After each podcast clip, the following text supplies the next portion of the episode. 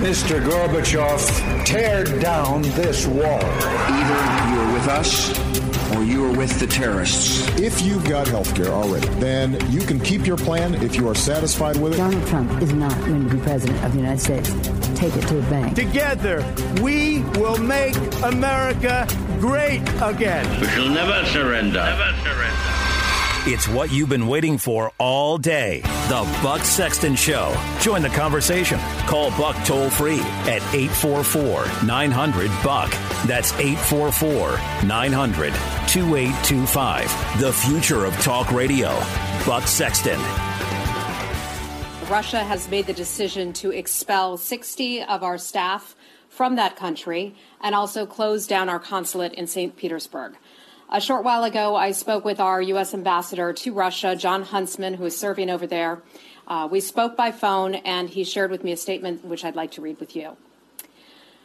This evening, Ambassador Jon Huntsman was convoked to the Ministry of Foreign Affairs of the Russian Federation. The Russian Federation dubbed 60 of our staff persona non grata, and they now must depart within seven days.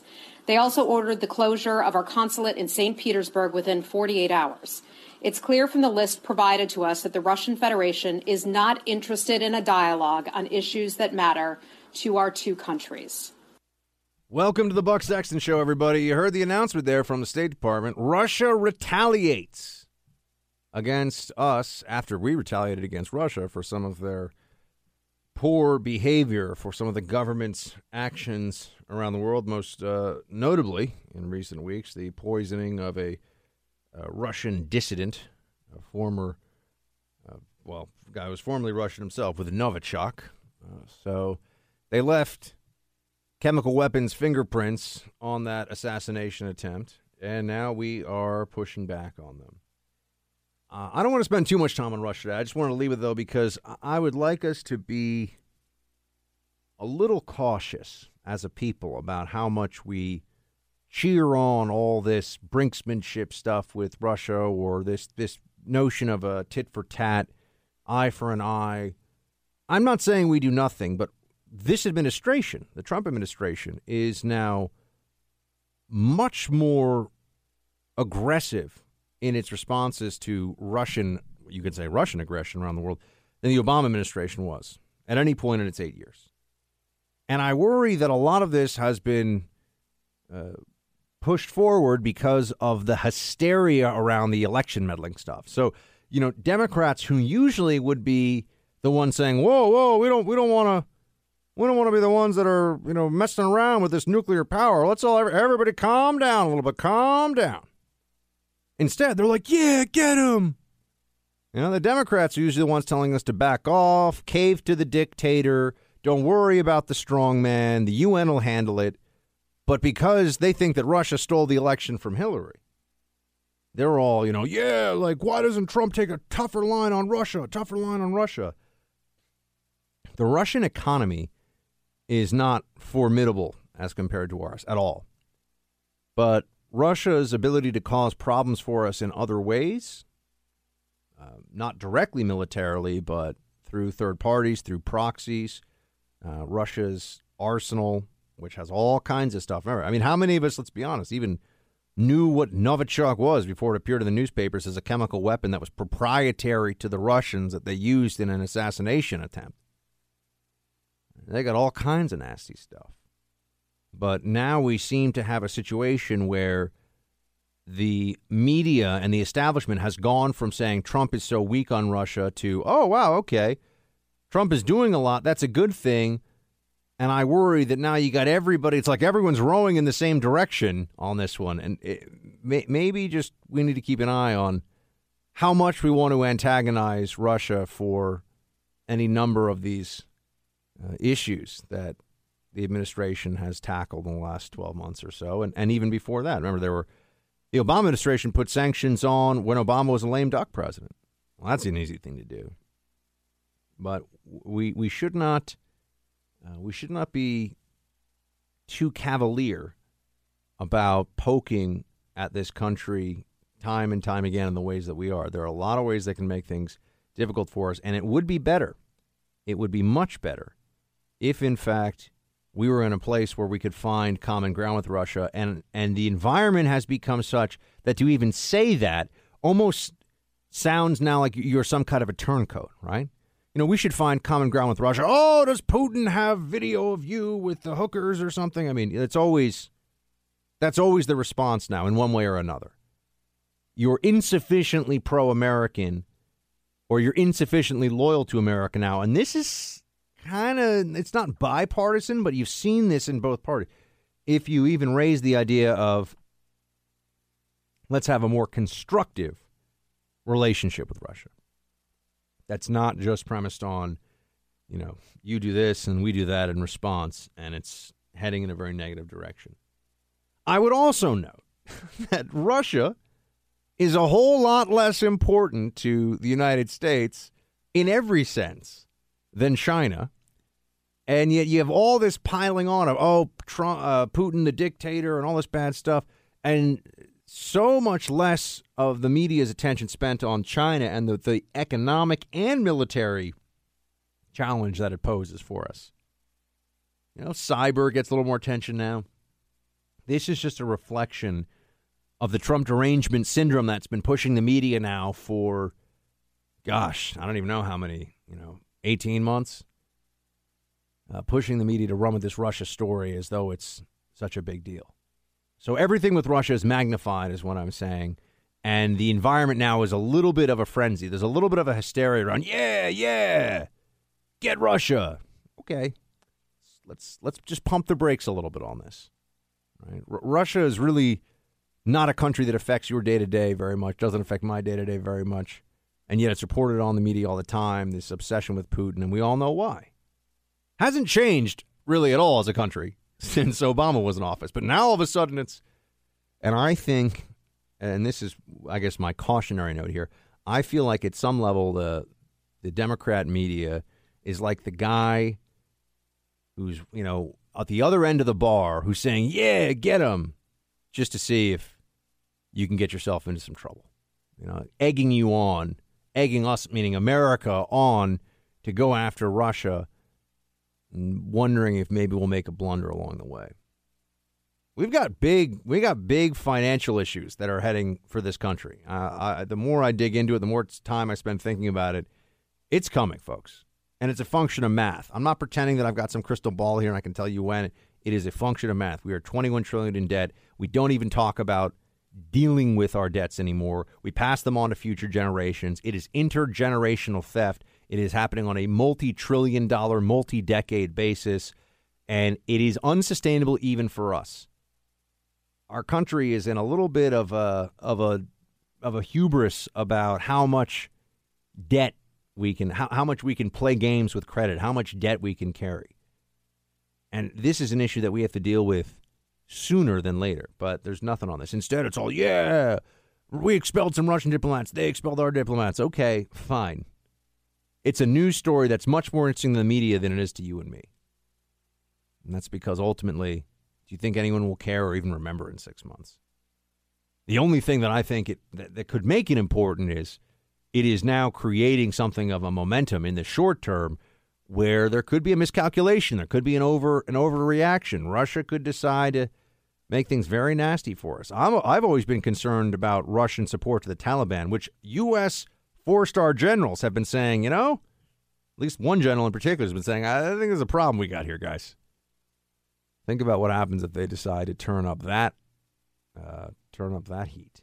That could get very ugly very quickly. So I have my concerns here. I know it's being celebrated as a victory, and you know it's harder for them to run with the Trump is a Russian puppet narrative when Trump is going after Russia more than than any of his recent predecessors have. Uh, but that doesn't mean that we should get too enthusiastic about it either. I, I want to talk to you about the the decision not to create a second special counsel. I think it's the right one. I will get into uh, to why that is, um, and uh, we'll also talk about. Oh, I've got more on Roseanne for you. I watched the show, two episodes, in fact, and I did not. Well, let, let's just leave that out there. Bit of a cliffhanger for you. I don't want to tell you who gets the rose. I got to wait till after the commercial. I don't know how many of you watch The Bachelor. Miss Molly's made me watch it like a few times. Calm down. Calm down. Nonsense. Uh, we, so, yeah, she twisted my arm. That's right. And uh, we've got a we got a whole bunch of other things we got to hit on. So so we have a a pack show as we always do. If you want to add your voice into the mix here, 844-900-2825, 844-900 buck. We'll be right back. But certainly drugs are flowing across borders. We need walls. We started building our wall. I'm so proud of it. We started, we started, we have 1.6 billion. And we've already started. You saw the pictures yesterday. I said, what a thing of beauty. And we're getting that sucker built. And you think that's easy? People said, oh, has he given up on the wall? No, I never give up. I never, we have 1.6 billion toward the wall. That's what I do is I build. I was always very good at building. It was always my best thing. I think better than being president, I was maybe good at building. So Trump's saying we're getting the wall.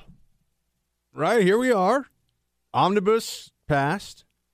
And he's saying there's going to be a wall. No one thinks 1.6 billion is going to be enough.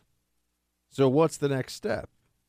I know there are these theories out there, and they've been floated by Trump himself that he's going to use military spending I think that could lead to an immediate challenge in federal court, which would delay anything. But I, hmm, and Trump is saying it's 1.6 billion, and that that's going to be a good start. I.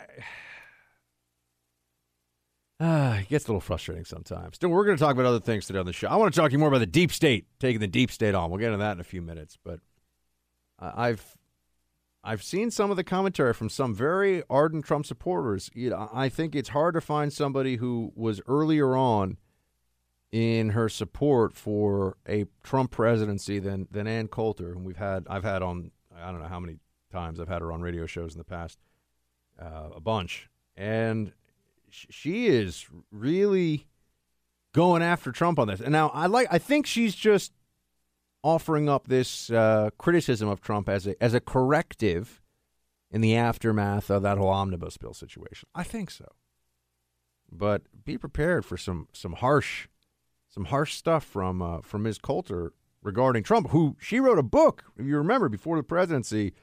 Like Trump is the most awesome thing ever, or something. It was something. It was like that. That was that was the book. I mean, I forget what the exact title was, but it was like Trump is the most amazing thing ever.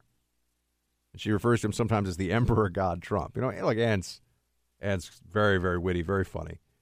Uh, but she is not taking this wall omnibus bill situation lightly at all. It was precisely that he was so coarse that allowed him to make these, say these incredibly courageous things. He didn't care what Manhattan elites thought of him. As soon as he gets to the White House, suddenly all he wants is the approval of the Manhattan fancy people. He sure didn't care for the 18 months he was running. So the shallow course ignoramus, yes, it was a selling point because he didn't care what people thought of him. Now all he wants is for Goldman Sachs to like him. Yeah, well, I don't know what happened, but that's a different president. I haven't changed. Approbation. She's upset about what's going on here about the wall, as you can see. And I, I will note that in her, I think uh, she said this week or in a column this week, she says, if Trump builds the wall, I'll retract everything mean I've ever said, and he's totally right, and he's the most amazing president ever again. But I, I got to say, folks, I just want to establish now that we this is not one that we can explain away. If it doesn't happen, if it doesn't happen, the president didn't make it happen, and this was a promise that it was what separated him from Rubio and, and the others. It, this is what was different. His willingness to even talk about this. It's one of the only reasons we can even discuss immigration now in the context of how it's not always how illegal immigration, for example, is not just one big pile of awesome for us. Um, but he's he's saying it's going to get built. I, I'm, I'm withhold I'm not withholding judgment entirely, but I, I, can't give a final judgment on this until we know whether or not it actually happens. Um, we also have California today, very very noteworthy, backing off a little bit of the uh, sanctuary city mandates that they've put in place. Uh, California has laws that are completely, uh, completely out of control when it comes to immigrations and customs enforcement.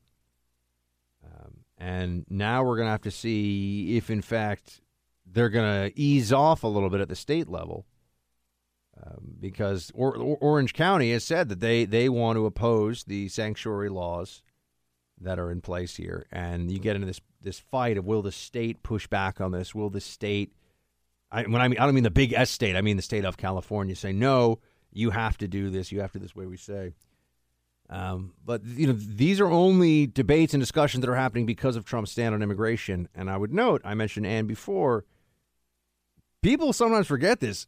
Trump read, or or at least took the argument from uh, Adios America and ran with that in the beginning, and that's how you remember the comment that all of a sudden people are like, "Whoa, he's way ahead in the polls," was about Mexico not sending us their best.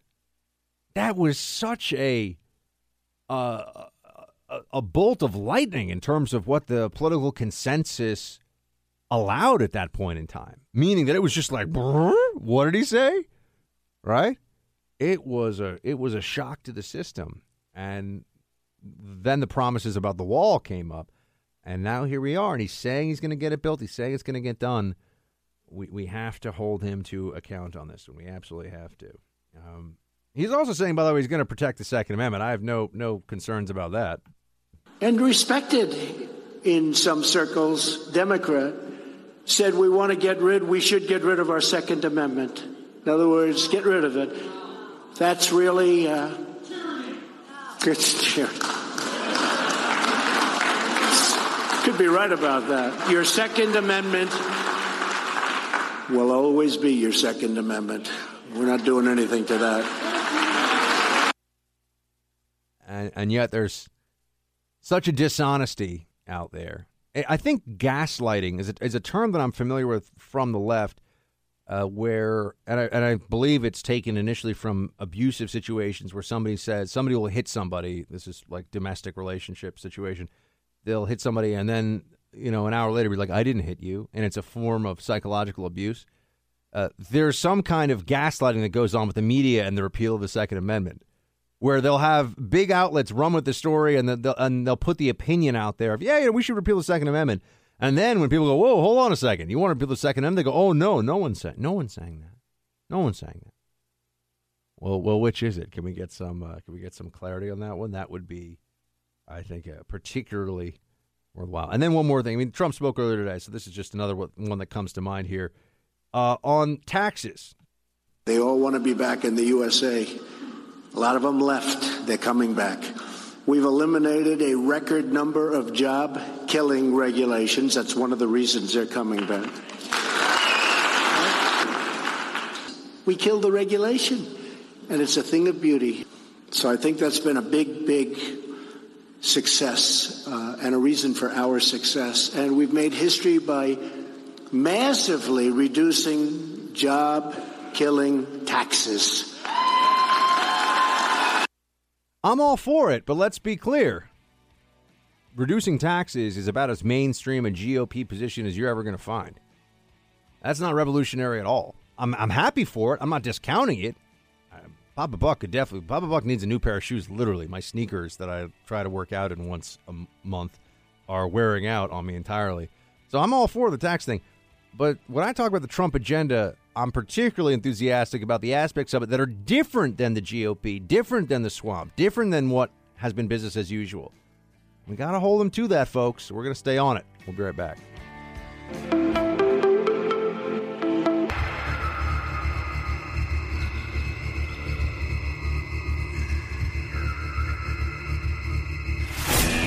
He's back with you now because when it comes to the fight for truth, the buck never stops.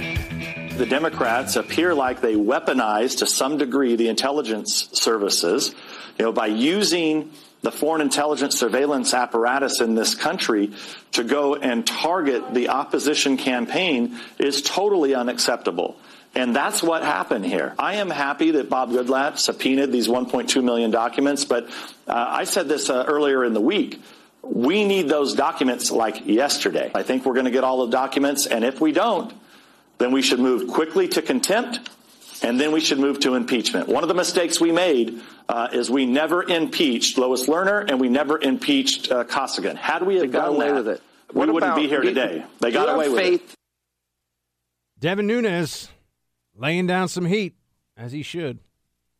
Look, the reality I think here has been clear for a while, and that is people in very senior positions in the government under the Obama administration who figured that Hillary was definitely going to win, but they wanted to make sure that she won. They wanted to help.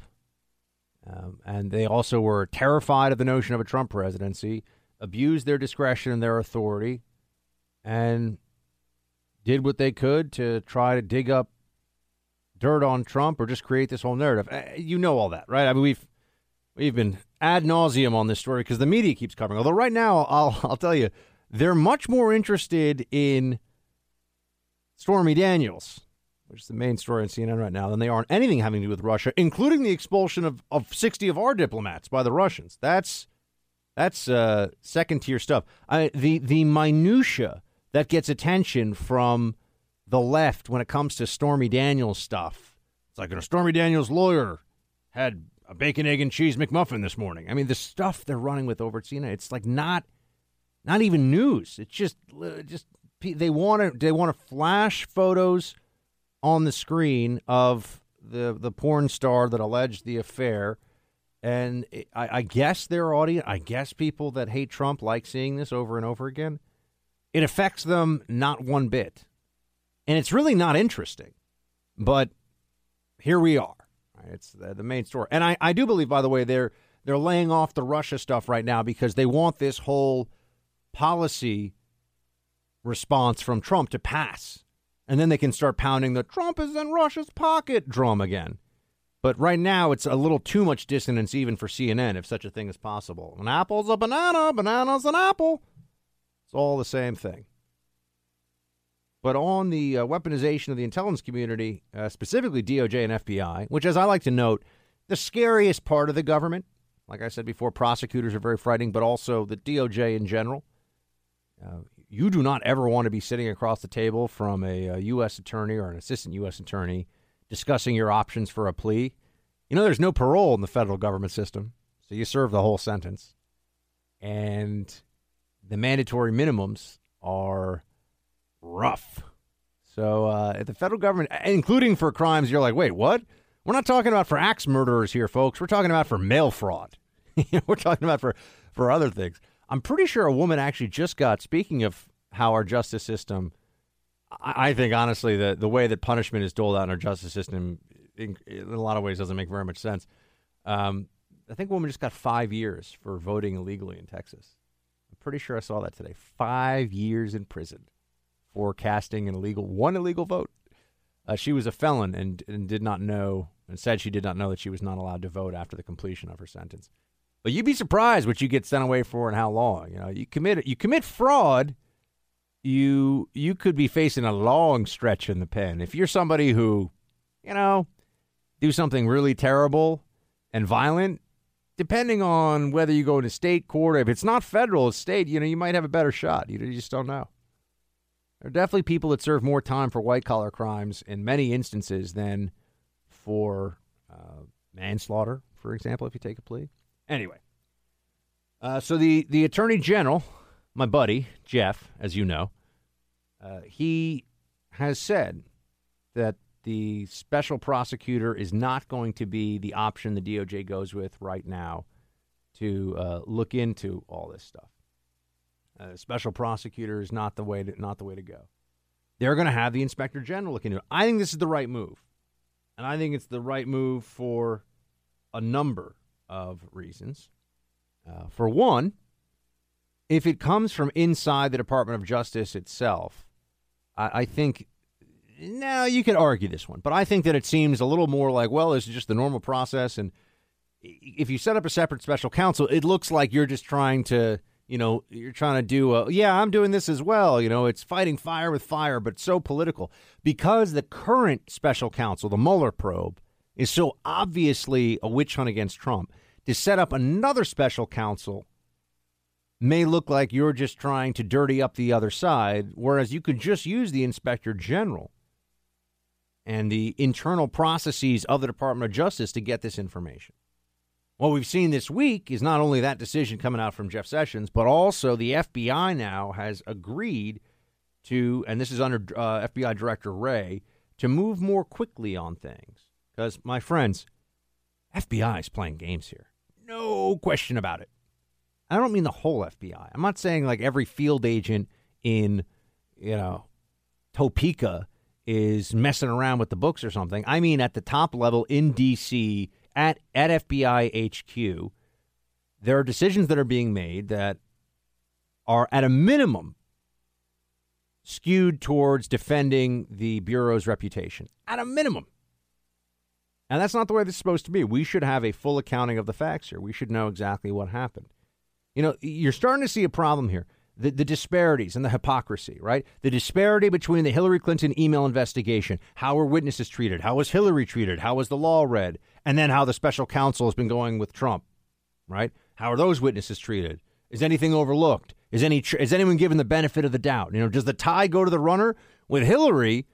You know, you didn't even have to run to the base and they were calling you safe. With Trump, you're getting tagged after you've dusted yourself off, already hit the base, and they're calling you out. Right? It's it's a very disparate treatment. But within the DOJ itself, what you see is if if you lie to the DOJ or you engage in any kind of hiding or impropriety, you as a private citizen, particularly if you're tied to Trump, you're you're donezo. I mean, you are going to get crushed. But if you happen to work for the DOJ, you know, there's going to be a lot of efforts to try to keep stuff secret and, you know, they're going to cover for you. The fact that the text messages between Strzok, the FBI agent, and his uh, mistress, uh, Paige, talked about this judge and how they wanted to make sure that they could meet with the judge and not recuse himself. That judge was overseeing the Flynn case at the time. That's a big deal. Why would the FBI, on on what legitimate grounds would they hold that back from us? The answer is none. The answer is that they're protecting the reputation of the bureau, and they think they have a very wide mandate to do that. And, and I'm here to tell you that that is troubling. We see time and again political abuses in agencies that have a whole lot of power uh, the FBI, IRS with Lois Lerner, as was mentioned, and there's no accountability. There is no accountability. And the government seems to think that they can rely on secrecy. Remember, there was a lot of secrecy in the IRS, too. Can't release tax tax uh, information, can't release this, can't release that. You know, criminal liability, I think, even for people to release private tax information uh, that's, you know, that they've gotten from a third party. So there are all kinds of problems, all kinds of, uh, of issues with how the government tries to keep information back from us. And we just have to demand to see it. We have to say, you know what, this is enough of the games. You know, this FISA abuse situation, this should be a, a four alarm fire to, to my, my friends out there who are firemen. I don't know if that's the, what's the most for a fire? Is it four alarms or five alarms? I mean, if, if stuff gets like really wild, if it's like a raging, fiery tornado inferno, is that like a six alarm fire? I don't know. I don't know fireman stuff. I just remember all the funny jokes that the NYPD used to make about the FDNY, and I can't repeat them on air because I don't want to get in the middle of that. But uh, I think four alarm fire is the most. Anyway, it should be a four alarm fire using the spying apparatus of the United States government. I also know this is a, another thing. Is, am I right? Four alarm fire or five? Come on, John. What do you got for me? Ten alarm fire. Whoa. Not six, seven. Um. All right. Well, apparently there's ten alarm fires, which I didn't know about. That must be crazy. That must be like staring into the mouth of the volcano, right? That's that's a ten alarm fire. But uh, the the spying apparatus of the United States government, another note here, we had this thing now of not ever referring to spying. You know, it's interesting, isn't it? I mean, you had uh, I think the former CIA director say that the agency, for example, like doesn't doesn't really doesn't spy. You know, it's just intelligence. No, they're spying, right? There's spying going on, and when people are intercepting your communications, that's you can call it surveillance, which is a sort of a fancy French word for spying, because that's what it is the surveillance. Say it like that, and all of a sudden, sounds a little cooler, or not. But the spying apparatus of the United States government was used for political purposes, and as I've said to you, all they had to get was one really juicy nugget. You know, all they had to get was one bit of information that was either it didn't even have to be criminal. It just had to be so uh, politically damaging that it could be leaked to the Washington Post and it would all be over, right? I mean, just imagine for one second that you know somebody that they had under surveillance, or they they when they gathered these communications from Carter Page or somebody else, there was something offhand said that was really, and you you don't need me to to paint a picture here. You could think of it yourself, right? This is a hypothetical, but really uh, not something you'd want publicized uh, that got out there from any member of the campaign um, or or even from somebody, you know, Trump or somebody right around him at the top level. Could have been the end, right? Just one email, one text message. And if you have the legal discretion to look for that information based on Carter Page is running some international conspiracy, I mean, Carter Page is a clown. He may be a reasonably nice guy, I don't know, but he's a clown. He's not doing any conspiracy. He's the center of this whole thing. He's the centerpiece of all of this. You know, ever since I interviewed Julian Assange, I'm not going to lie, I've been a little worried about my own communications. That was like a, a year ago. I'm like, oh gosh, maybe I shouldn't. Maybe I shouldn't do this from, uh, you know, an IP address that's actually tied to me. But anyway, just talk to the guy. But we don't want our government spying on us. This should be a really big deal, a really big story. Notice how the same people who are up in arms about whether Facebook shared information that Facebook already has with a third party for the purposes of marketing, when they're doing that all the time anyway, those people are so freaked out about information they are freely giving to the government, are somehow on the other side of this people who are telling you that miking up Carter Page's entire life, basically, based on this preposterous idea that he's a Russian agent, is okay. This is the single most important thing the Department of Justice can do right now. Get us answers and the truth on this. I think the Inspector General is equipped for it. I think a special counsel is probably not needed as long as the IG is pushing hard and Jeff Sessions is going to push it. And I think that's uh, that's where we are on this. So we'll see. Um, but you know, there are these text messages about uh, different figures involved in this, about possible coordination. We, we, we need this stuff to be out there. I want the facts. All right, all right. I know I've run long here. I'm I'm going to run to a break. Uh, let's just do that, and I'll come right back. I got a lot more.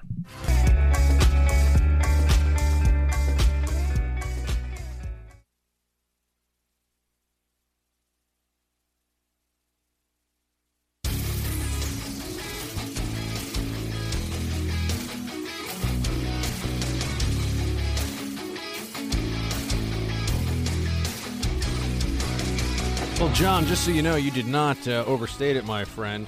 Uh, I, I, had Mike send this to me uh, a 16 alarm fire, which is uh, this is the sh- the the fiery Sharknado of fires. I mean, I didn't even know that was a thing. 16 alarm fire in Brooklyn back in 1996. Um, I don't. I mean, I don't think they could. That's not really a fire. I don't know. I don't know. I I, I just learned. I've heard about like a four alarm fire before. I just realized I don't know anything about firefighting. All I know I learned from Backdraft, and I'm assuming that's not very much. So if any, any we, we actually have a lot of listeners who are firefighters, so you know, send me some resources so I can actually learn how this goes. I, I know that you know they go the trucks, they make a lot of noise, they bring water, they wear suits. You know, I don't know, I don't know much about it at all. And then I always was I was just always amused. See, I was never given the other side of it, which is the the fire department guys making fun of the uh, NYPD guys. Know, I never got that part of it, which I'm sure there's also a lot of a lot of humor that goes back and forth. Uh, but yeah, apparently 16 a 16 alarm fire. So it's it's whatever the ah see uh, producer Mike has, has got my back here. He says the number of alarms generally indicates how many firefighters and vehicles are dispatched. Ah, so it's whatever the fire. Now it all makes sense. All righty. Thanks. Thanks, Mike. Yeah, I, I had a feeling it was something like that by the way. It had to be. So I, I hear this stuff sometimes. I had a, a, high school classmate, you know, I don't even remember if he ended up doing it, but I thought the guy had his stuff together because we were all sitting around talking about how you know, we were going to try to go to like grad school or something and become lawyers. My high school is a lawyer factory, man. Everyone ended up being a lawyer. And and he's like, nah, he's like, I want to be a fireman. And we're all like, we kind of looked at him, and you know, I mean, look, that's that's cool. I mean, it's you know, I worked for the police department for a while. Uh, but I just, it was funny because he wasn't like, I want to be a fireman and he hadn't thought about it. He's like, the pension system is amazing. I get to work out all day. You get to like have this amazing schedule. You can you can retire. At least in New York, I think you retire after 20 years, no matter how old you are when you join. You get all kinds of good OT. He had like work. We were like 16. He had worked this out to the T. I actually spoke to a, a, another uh, friend of mine recently about how he was on a trip in, think it was in Germany, and he was at some like Bavarian beer hall there, and there are all these guys there, and they're all from the same fire department. He's like, he's like, wow, he's like, you guys are all here. They're like, yeah, we've got like, you know, comp time or something, and they're from I think the fire department in outside just around uh, San Francisco. Great gig for them apparently. I know I've gone way off the rails here. I am going to come back and talk to you about uh, how the domin- the leftist domination of media is going to come back and come back fiercer than ever before unless we do something about it. Uh, you have the Obama dynasty that I mentioned before is going to be built differently than they were building the Hillary Clinton one, or the Clinton one, I should say. Uh, the Obama dynasty is going to be digital, and it's going to be not through a pseudo charity, but through media, through entertainment. I mentioned you yesterday that pundits run the country, and it is true. And Obama knows that. And all of his backers, all of his people know that. Obama is actually the, going to be the main force going forward, I think, in the Democrat Party. Uh, you're going to see that happening more in the next year. Uh, but some of his top people are also getting involved in this. I'll explain what I mean and where this is all going but you have to stay with me through the break because I can't share it all right now. I got so much more to say. Hour two coming up.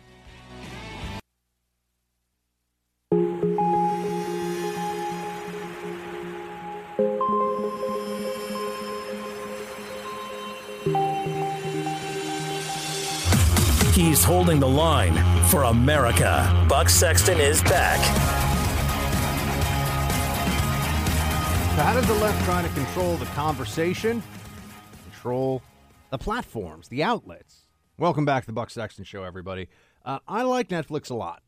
I'm not as much of a Hulu guy. I like Netflix. Miss Molly likes Hulu. You know, to each his own.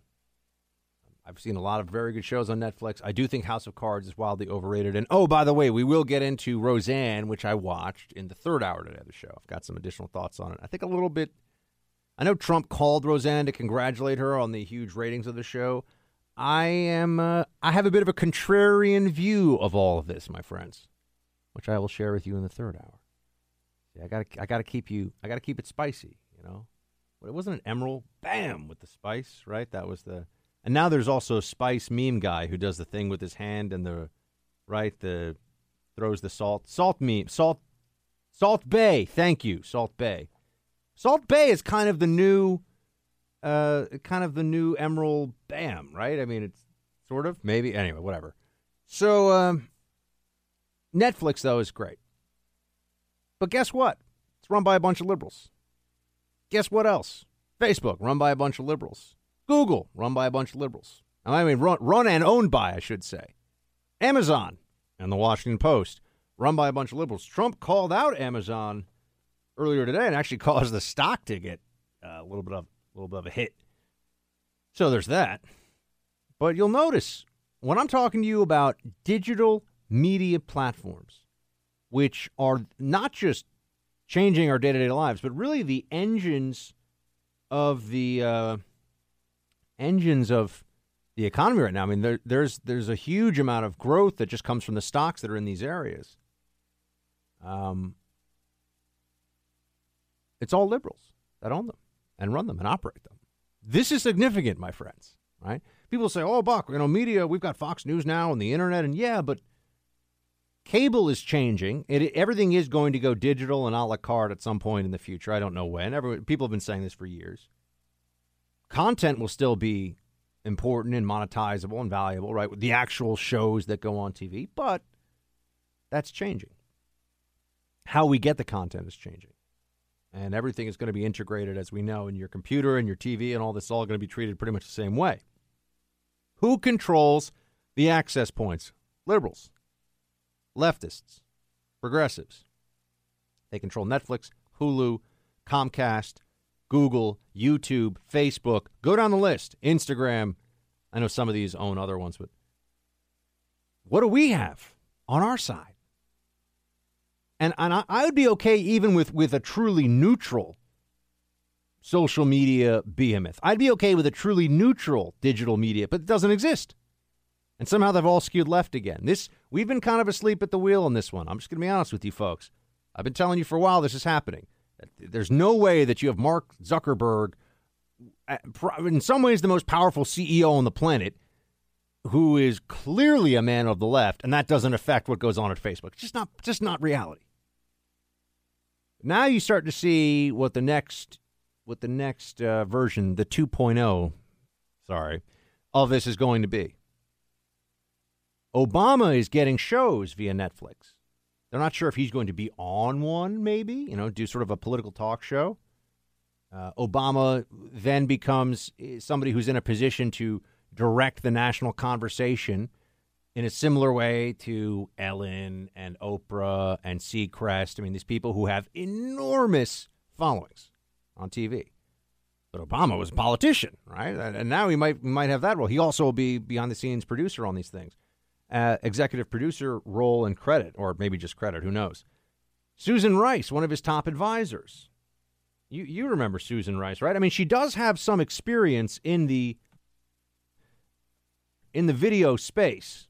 Based on the best information we have to date, what our assessment is as of the present is in fact what it began spontaneously in Benghazi uh, as a reaction to what had transpired some hours earlier in Cairo, where, of course, as you know, uh, there was a, violent protest outside of our embassy uh, sparked by this uh, hateful video. So she's got some video experience talking about the video that did not, in fact, cause Benghazi and that was a terrorist attack. But so there's that. But she's going to be on the board at Netflix. She's going to be on the board, voting on strategic decisions that affect Netflix's future. I can assure you there are other top Obama people that are already on boards that you're not even thinking of right now that are determining policy at places like Facebook, Netflix, and others, determining what gets made. You know, th- there's another thing out there that no one really spends much time and attention on. I've talked to some, I actually talked to a tech blogger about it on her podcast maybe six months ago. People think that social media is like this even playing field. You know, however many followers you have on Facebook or Twitter or whatever, it's just based on whatever people buy them.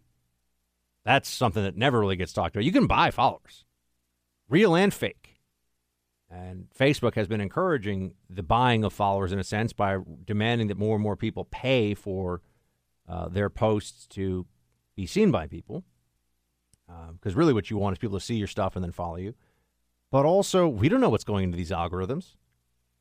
It's not even just it's it's iTunes as well. It's Apple. Do we do we know how they're how do they pick the top podcast to show you to see who else gets who who else is going to get following uh, followers on a podcast? It's an algorithm. It's not just based on sheer download numbers. I mean, I can tell you this show, which is a radio show, but we also have a podcast of it, does orders of magnitude more downloads a month than some of the shows that will appear on the top 100 of iTunes. But they say, well, but it's it's it's a rebroadcast, it's different, and you know it's, it's about the downloads versus the number of shows, and they've got some. It's not just like the most wins, you know. And you even see this with the you know the New York Times has been playing this game with their bestseller list of books for a long time. You know they got a formula. It's not just who sells the most books. There's a formula. There's an algorithm. That's just a fancy way of saying that there are ways to cheat and to steer the conversation. And there are ways for the left to win. This is the most important. We, we you know we kind of won the battle against the old media bias establishment, and that at least now it's a, you know anyone from CNN, for example, who's like we're journalists down the middle. I mean, it's laughable, right? It's preposterous. It's silly. It's foolish. But we're going to have to fight that battle again now with Facebook and Twitter and all these other entities because I am telling you, they are even more left skewing than we can realize right now. A lot of it is happening on the back end. We don't have the data. The people that make the decisions are leftists. They are leftists. And they are evangelists as well. Silicon Valley is hyper progressive, not a little bit progressive, hyper progressive. You know, who do you think is calling the shots at the at the state level in California for some of these crazy policies? Who puts it in the, the ear of some of these politicians to do these to have these ruinous ruinous regulations for the environment, for whatever. Silicon Valley. So keep an eye on this. Obama, Susan Rice, there'll be others as well. Oh, Chelsea Clinton. They got to they got to let the Clinton stench kind of waft away a little bit after the loss. But Chelsea Clinton's going to be put on the boards of some of these major things because they're going to build her back up too. This is the next big fight for us conservatives. Sponsor this half hour is ZipRecruiter. Uh, the people that are working for you, the people in your business are your business, and you need to make sure you get the best ones you possibly can. I've done a lot of hiring in my day, public sector, private sector, been involved in looking at resumes and the entire process, and I can tell you that it can be a pain. And those of you that are either hiring for a business that you work for or that you run know that it can get to be a real annoyance. That's where ZipRecruiter comes in. ZipRecruiter has smart matching technology that'll bring the best possible candidates right into your inbox. They make this process so very simple. 80%, you can't argue with the facts. 80% of employers who post a job on ZipRecruiter get a quality candidate through the site in just one day. Try it out for yourself. Go to ziprecruiter.com slash buck. That's ziprecruiter.com slash buck. One more time, you can try it totally free. You're going to love it. ziprecruiter.com slash buck to get the best employees possible for those job openings. We'll be right back. In the last few months, uh, it really has changed, not from Congress, but from these internal political appointees that were trying to politicize VA and trying to make sure that our progress stopped. And uh, it's been a very difficult environment. It's been um, one where we've been distracted from our mission. I was not against um, uh, reform. And I think that it was really the political appointees that were trying to undermine our efforts at VA. There you have the recently ousted, as in yesterday. We got to announce it on air. That's one of our specialties here. We, we get to tell you first about the folks who have been booted from the administration because they usually do it late in the day, right? You don't get fired at 9 a.m., you get fired, you know, 5 p.m. And then we come on right afterwards and be like, hey, guess who got fired today? Shulkin. That's who, or that was yesterday. So he's out. But people are starting to ask questions about why and what and who and how and all that stuff. Uh, a few things here. First of all, I, I believe, unless I am mistaken, and we know usually when I say that, I am not. Um, but I believe Shulkin at one point was a an appointee of the Obama administration. I could be wrong, but I think that that's the case. What this does raise, though, uh, is that it seems to, oh, yeah, the only holdover from the, that's what I thought, the only holdover from the Obama administration. See, what, what you're seeing is that the deep state is a real thing, and the deep state is not just about the FBI.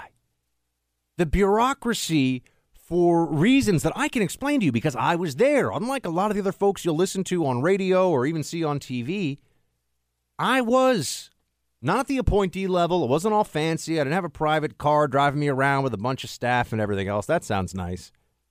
But if you're just going to be one of those little cubicle farmers like I was, you get a sense of what the politics of the rank and file in the federal bureaucracy is. And then when you see at the top people that have been bureaucrats for a long period of time, uh, you are not surprised in the least that they are leftists. They are statists. They believe very much in the government. People ask me, Buck, why'd you leave the CIA? I think CIA has a great mission. I think there are some incredible people who work there. But honestly, it's a large federal bureaucracy. And that's just not my jam. That's just not what I want to be doing with all my time. I did it for a while. I served. I got out. You know, that's it. Some people love the structure, others hate the bureaucracy, meaning all the extraneous, foolish, silly stuff you deal with. But when you look at who is more likely to think that that kind of bureaucracy is a good thing or that, that they'll take to it, of course, it's Democrats. The people who think the government should fix all problems are going to often be the people who really, really want to spend their whole lives working in the government. Doesn't you know? It makes perfect sense. But at the very senior level as well, you see this with some of the Obama holdovers, right? You see this with people who were appointed. Comey was an Obama holdover. Shulkin was an Obama holdover.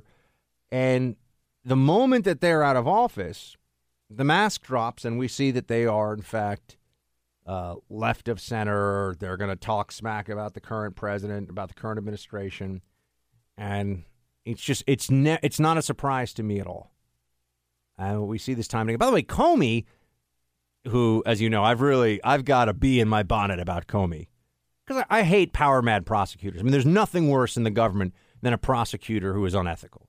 It's the single most uh, frightening thing for your everyday citizen in terms of dealing with your government, quite honestly, as a power mad prosecutor. You know, nobody else can ruin your life as fast as a prosecutor who decides that it's in his interest to do so. And Comey is such an opportunist. I mean, now he's out on this book tour. You know, remember when he was the guy that was that was the reason that Hillary lost? Oh, that's right. Now he's the guy who's on a book tour and getting all this love, including a huge advance from the left, because he's going to be the one who they think is part of bringing Trump down. So you, you have a guy who was blamed for Hillary's loss at one point, now selling books and going on a book tour where he's going to be beloved and feted by. That's feted in the French way, not F E T I D, for my wordsmiths out there. Wordplay. But he's going to be celebrated by Democrats because they think that he still has a shot to bring down the Trump administration. It's kind of crazy when you think about it. Uh, but that's Comey. Back to Shulkin. He's saying that there were, oh, and he's a hero temporarily. Oh, what a surprise. Politico here writing, no longer muzzled. Shulkin takes on Trump's White House. The fired Veterans Affairs Secretary claims he was politically knifed. It should not be this hard to serve your country. you know, the notion that the VA, that, that privatizing parts of the VA is somehow going to ruin it. You you look at all the other places where you have privatization and you have greater efficiency, better services, better technology, just because of the way that systems and, and the the way that life works. But there's a big political backdrop to all the stuff with the VA, and that is if the VA got privatized something that's very important to all of us. How are, are our veterans being taken care of? Is the sacred obligation we have to our veterans by the citizenry being met? If, in fact, we saw that privatization made it more, made that promise uh, fulfilled, think about what that would mean for the general health care debate. Think about the talking point, and I don't mean that in a in a bad way, but the the data point. There you go See, it's all about the words. The data point it would give to Republicans and conservatives for why don't we do more of this privatization stuff? How is privatization a dirty word? Show me the country that has over privatized itself and has gone down the tubes. I mean, I'm not familiar with it. I know a lot of places that's let the government run things, and it is, you know, Dante's eighth circle of hell. Venezuela, for example, you know, Zimbabwe. I mean, we could go down the list of countries that are barely even countries anymore after the mismanagement that has occurred. That, by the way, countries that should not be poor, right? It's one thing to say Yemen is really poor and is and is a country that's in crappy shape. Uh oh, it is. It's running out of water and it's in the middle of a civil war and it's a desperate situation. Uh, but you know, Yemen doesn't have a whole lot in the way of natural resources uh, at all. Venezuela, Zimbabwe actually do have a lot of natural resources, but they're very, very poorly run. But privatization doesn't ruin countries, government can ruin countries. And the VA becomes this political football because, oh, if we privatized it and it worked even a little bit, meaning even we privatized it in stages and phases, which is the only way you'd be able to do it, then it would have implications for all the rest of the discussions. This is how everything is political because once you start to look at things as a left versus right paradigm all the time, it's scary because you realize the left can justify anything under the auspices of, well, we don't want to give the other side a win. You know, and that's how you get the Nancy Pelosi syndrome of like, well, you know, do we really even think that we should uh, like the tax cut? It's just crumbs. She doesn't want to give the other side a win. By the way, real quick, this was on Outnumbered, one of my favorite shows, as you know. Look, I mean, the, the, question is if I praise the way that Donald Trump looks and the way he's healthy, do I get to run a massive department? I mean, we're talking about no, because somebody. you're not a doctor. Well, that's well, that's very true. Nor thank, a rear thank, admiral. Thank goodness. Thank goodness. yeah, I think that was Kennedy and Harris there talking to Zach Petkanis, being like, "Yeah, man, you are neither a rear admiral nor a, nor a uh, physician." So it would be particularly weird if they made you the uh, VA secretary. I just thought that was kind of a funny moment from earlier today. Buck slap, hiya! We got him. Um, but that guy seems to be a pretty good sport, actually, about going going into uh, territory that's not always friendly to his political beliefs. Uh, so we're, we're going to talk to you in just a couple minutes here about uh, the left boycotting and it seeming to work. And uh, I, I got a whole lot more. Oh, and Hillary's speeches. Where are those fees? Who wants to take a guess? Are Hillary's speech fees going up or going down? Are they going down a little bit or are they going down a lot? We will discuss uh, all that and much more. 844 900 2825. 844 900 Buck if you would like to uh, chat about any of this and more. And uh, also, don't forget, download the podcast, The Buck Sexton Show, on iTunes. Please subscribe as well, and we'll be right back. Sometimes you may stop and think to yourself, well, hold on a second. Is the media really as biased as we th- as we think they are, as as we talk about in the Freedom Hut? Is it really that bad? Some of you are laughing. You're like, Buck, it's worse, which may in fact be true. But if you're looking for a great anecdote, you know, a, a story that will tell the tale, which I guess is another way of saying a story that will tell the story. Come on, Buck. Vocab. I got, I got to get back to basics here. One of you pointed out, and thank you for it, that uh, I said oliganous on the air because I read uh, much more than I, I hear many of these words. So I'm I'm actually a, a bit of an autodidact. I'm not even sure I'm pronouncing that one correctly, but I read that one somewhere too.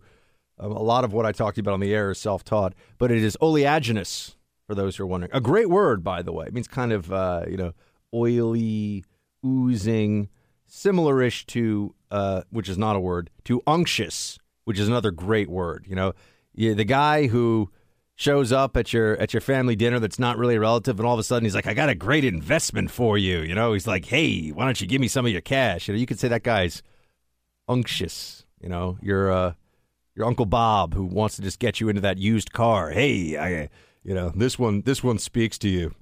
The vet gets it done. You guys remember uh, True Lies? That guy's that guy's unctuous. May he rest in peace. I just realized Bill Paxton passed away. He was young too. He was a great actor. I love Bill Paxton's work. I I, I do. I'm not kidding. Celebrate his whole catalog. Uh, but uh, away from words for a second here. So we have oleaginous, unctuous what are some of the other But I've said maelstrom a few times in the show recently, which you all have pointed out. We got to do a favorite buck words. Um, I try to, I, you know, I try to stay away from profound as well because if what you say is profound, you shouldn't have to say it. You know, it's like real gangsters don't talk much because they don't have to. It's like if you're what you're saying is profound, then you're good to go. You know. Anyway, Hillary. Let's talk about Hillary and how this and how the media ties into all this. So I, I was over it. Was great for background to be at CNN in the year of an election, especially an election where so many people there, meaning the different journalists and producers, were reminiscing fondly about the Clinton years and the Clinton White House, and they had great access and they loved it, and and they were tied in tight with the Obama White House as well, and they were so happy about the prospect of eight years of Hillary. It was it was a near euphor- euphoria. That's how Hillary says it it was going to be a kind of nirvana for them. And so there were no there was no compunction whatsoever. They had no problem doing whatever they had to do to tell the stories the way that they would benefit Hillary. Right? Whatever would benefit Hillary, that was what they were going to try to do. And one of the things that I kept bringing up, especially, and I would bring up Bernie Sanders. I'd be like, I mean, Bernie's the real deal. Bernie's the the legit the legit character. You know, he's the one who wants to actually just just socialize it, baby socialize it. And I would say, you know, Hillary and, and Bill are worth over $100 million. They have created no product and do not run a for pro, uh, for profit company. They run a charity and they give speeches on the side. But they also are political figures, as we know, the greatest political dynasty in the country until her last loss, I think you'd have to say. certainly ahead of the Kennedys in the Democrat line of succession, and Obama. Well, the Obamas will see. They may they may become the great political dynasty of the Democrat Party of the next you know 20 years. But in the meantime, it was all about the Clintons, and yet the Clintons made all this money. And I would have journalists that would seem like smart people look at me like that's that's not strange. I'd say, you know, I'm a, I'm familiar with the speaking circuit, and I know what famous people get paid to speak. You know, for me, you know, if you if you if you invite me to a nice enough place and you seem like nice people, and you'll make me a plate of homemade, warm, gluten free chocolate chip cookies, there's like a decent shot that I will show up. You know, but some of my more famous friends, you know, they'll show up, they'll give a speech for 30, 50, maybe a hundred thousand dollars if you're really if you're really pretty famous. Bill Clinton was getting speeches for six, seven, eight hundred grand. That just doesn't happen. Just doesn't happen. Hillary Clinton, hello. She was getting speech fees of two hundred and fifty, three hundred thousand dollars. Just doesn't really doesn't really happen unless you're not paying for the speech. You are buying influence. And this, I was, those of you who are OSS have been with me for a few years now. Now, I've been hitting this one hard because this was a real litmus test. And given the current media environment where all they go, oh, all of you Christians is explaining away all of Trump's behavior, you know, there's a lot of media looking down their nose at the rest of us, you know, from the from the heights of Mount Olympus, staring down at us mortals, and acting like they they have some right to, dare I say, right to judge and when you look at what they did for what they did on this specific issue of Hillary's wealth creation and how obvious it was that this was a scheme for peddling influence, how obvious the speech fees were. By the way, this is going to tie into a current uh, current news. Don't worry, I'm not just Hillary bashing for the fun of it, although that's fun too. Um, and I and I would say to them, you really believe that? And they go, oh, that's what the market will bear. And I, I think I, I might have even said on air at CNN to someone I definitely said it off air. I probably should have said it on air. Well, if you know I'm a politician and someone wants to give me a paper bag for with a million dollars in it, that's what the market will bear if I'm going to pass favorable legislation for their business. But it's also called bribery, and you go to prison for a long time for it. But for Hillary, oh no, I'm just giving her a lot of money because I need to hear her speak so badly. It's amazing. I actually just almost passed out doing Hillary there. Uh, it's a man. Gosh, I can't. I'm going to ruin my voice. I have to go to. I have to go to Indiana this weekend. The fine people of Indiana deserve my voice as is. I'm not going to destroy it right now. Anyway, so Hillary gave these speeches, and I would always say to them, you know, guys, can can we come back here? And they didn't like my thing about the brown paper bag of money under the desk, but we all know that that's the same idea. I'd say, can we come back and and revisit this issue? This is when I was thinking I might still hang out at CNN some more, but I got sick of the the whole situation over there. Can we come back and look at what her speaking fees are once she's no longer going to be president? Who wants to guess what uh, Hillary's getting paid for at Rutgers, where she's giving a speech uh, today? Today, she just gave a speech today. Twenty-five thousand dollars. Does twenty-five thousand dollars sound like two hundred and fifty thousand dollars to you? Does $25,000 sound like $800,000? Because those are the kind of speaking fees that Hillary and Bill used to get in the past. I mean, $800,000, you can get like a nice suite and a whole bunch of ladies in Vegas, you know. I mean, just voters, registered voters. What do you think I'm talking about? Don't be shady. Uh, that was what they used to get. Clinton Foundation donations falling off a cliff. And I would I said this during the election. I said, you know, if she loses, and they were all so smug, she's never going to lose, Buck. You're such you're so ridiculous. You and your Trumpster fire. Uh, you know, I said, well, well, let's just assume if she loses, we're going to see if I'm right and you're wrong. And if you go back and listen to shows that I was doing during the campaign, it's a, trust me, as soon as the as soon as the gravy train of government largesse stops, Hillary's fair market value as a speaker is going to be a whole lot less, a whole lot less than it was beforehand. And doesn't that tell us something about what was really going on? Doesn't it tell us something that the Clinton Foundation is getting a whole lot less foreign money all of a sudden? What? They don't care about empowering women and and teaching school children and you know stopping malaria or whatever stuff. Actually, Clinton Foundation was really about uh, women's empowerment stuff. Um, I'm trying to oh climate change, of course, and there was one other thing that comes you know something with school, something with women, and something with climate change. Very amorphous things that you really can't measure. You know, and the Clinton Foundation was largely a pass through for other charitable foundations. So the Clintons were effectively acting as middlemen, taking their cut of money that was supposed to be going to, you know, underprivileged children in, in Africa and Bangladesh and wherever. Right? That's that was the real role of the Clinton Foundation. But I just want to know, back to my initial premise here. Now that we can see that Hillary's worth a whole lot less on the speaking circuit, is it because she's not did she get bad at speaking all of a sudden? Or were people paying her a lot of money to buy her favor, and maybe have future influence in her administration? I mean, does any serious person really want to take the other side of this argument? You know, I, I know that say, "Oh, Buck, you know, she's not the president." Yeah, but now we have now the evidence is in. You know, now we actually have the numbers. Clinton Foundation money dropped off a cliff. Hillary's speaking fees dropped off a cliff. Why? Oh, that's right because it wasn't what the market would bear. It was corruption.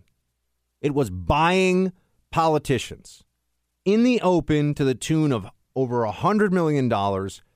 That's what was going on. And our so called journalist class, our, our, our media of top watchdogs of power, not only, it's not even that they didn't cover it enough or whatever, they excused it. They came up with ways of saying, you know, this is just not not that big a deal. It's nothing. It's fine. Everybody does it. Hillary's amazing. She's going to break the glass ceiling. All of that. Well, I like to just take a little visit into Truthland, go into Reality Town, have a look around, and talk to some of the folks. And that's what we're doing right now. Uh, the numbers don't lie. Hillary, she was doing speeches at universities. I think it was like UNLV or something in the last year or two of 250 grand. Now she's taking 25. Even though she's rich, you know she can't turn off? She is a grasping and deeply greedy human being. And they wanted to make her president because she would have been so much better, they say. Yeah, right. All right. I'll be back with more, including why the left does what they do when it comes to overreacting to statements and trying to get boycotts going. I'm going to leave that a little bit. I'm going to leave that out there for right now. So you're like, Buck, what's going on? Well, well, if you want to know what's going on, you have to listen through the break, and then I will tell you. But uh, trying to uh, threatening boycotts. Why do they do it? How do they do it? And what does it mean for all of us? I'll get into that and much more coming up here in just a few. The threat of boycotts and an apology from a conservative commentator. It's a script that plays out time and again, and we just saw it happen now with Laura Ingram. I think Ingraham, actually. I need to make sure I say the name properly. Uh, over at Fox News, and David Hogg, who I would note is running around saying all kinds of r- really outrageous and unfair things. And, and he is, in fact, uh, smearing people on a regular basis, like Marco Rubio and my friend Dana Loesch. Uh, but he is he has a, a an invincibility, you know. He's like Frodo with the special armor that can't be pierced from the elves. You know what I'm talking about, right? Mithril, I think it's called. I love Lord of the Rings. Am I right with that or am I off on that? You guys are really both giving me the no? You don't know? anyway, so Frodo, you know, he gets stabbed by the big ogre. He's got the magic thing on his chest. He doesn't die. It's good stuff for Frodo. Point here is that it makes him invincible to an extent. And Hogg, because he suffered a a trauma, um, is also what's it called, John? Mithril shirt. Yeah, that's what I said. Buck's amazing.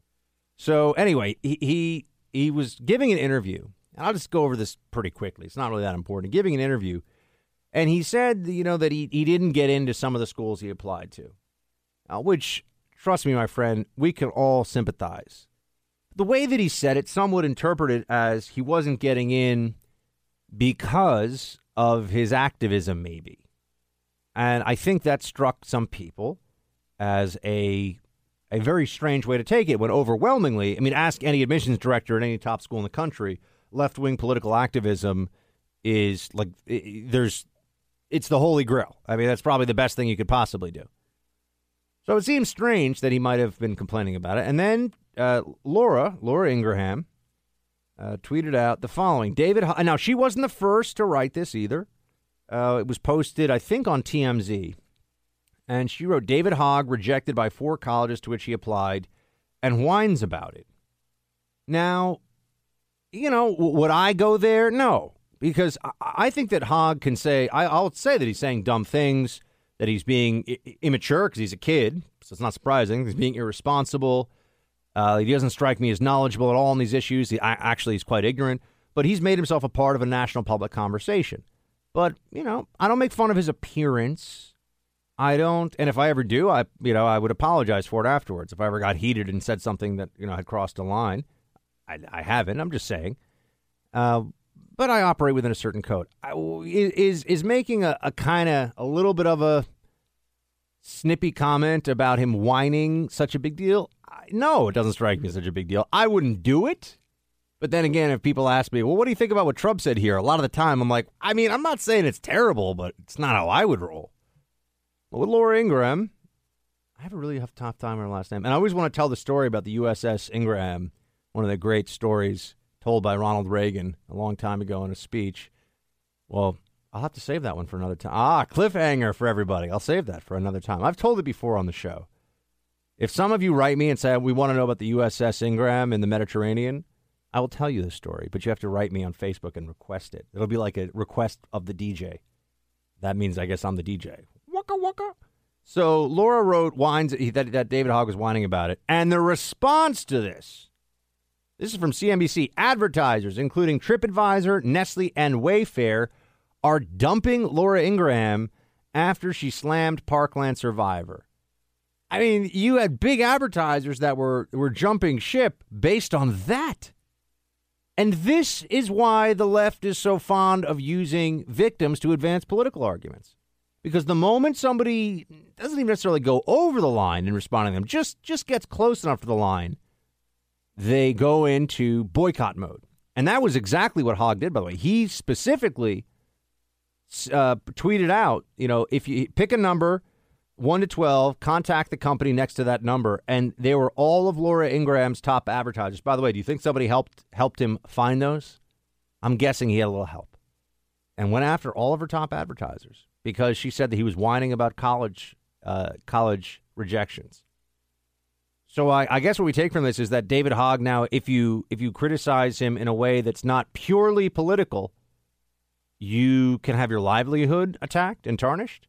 Now, to Laura's credit, she she did apologize, and I think she wrote out uh, the following: Any student should be proud of a 4.2 GPA, including David Hogg. On reflection, in the spirit of Holy Week, I apologize for any upset or hurt my tweet caused him or any of the brave victims of Parkland. And you know, there you have it. So she apologized, but this is, by the way, this is the response when she didn't even say anything bad. Can you imagine the first person who really steps out of line? They're going to go after them with everything that they've got. And that's why they like to use victims.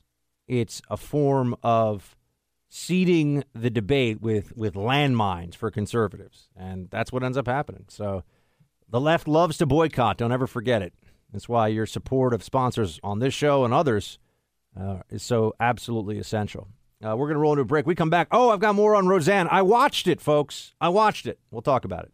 Well, strap in and prepare for some grumpy pop culture analysis from yours truly. Occasionally, in this job, it's part of my job to watch what the folks are watching in the world of pop culture, not news. I watch news all the time. Occasionally, though, I have a real excuse to flip on one of the network channels. And the reboot of Roseanne, which I mentioned to you yesterday, is one of those opportunities. So I watched the first two episodes of this reboot. And I have to tell you, eh, there's a lot more going on than you'd gather just from the press releases. I have to tell you, I didn't think it was very funny, but that doesn't matter. We can agree or disagree on that. That's completely a function of taste.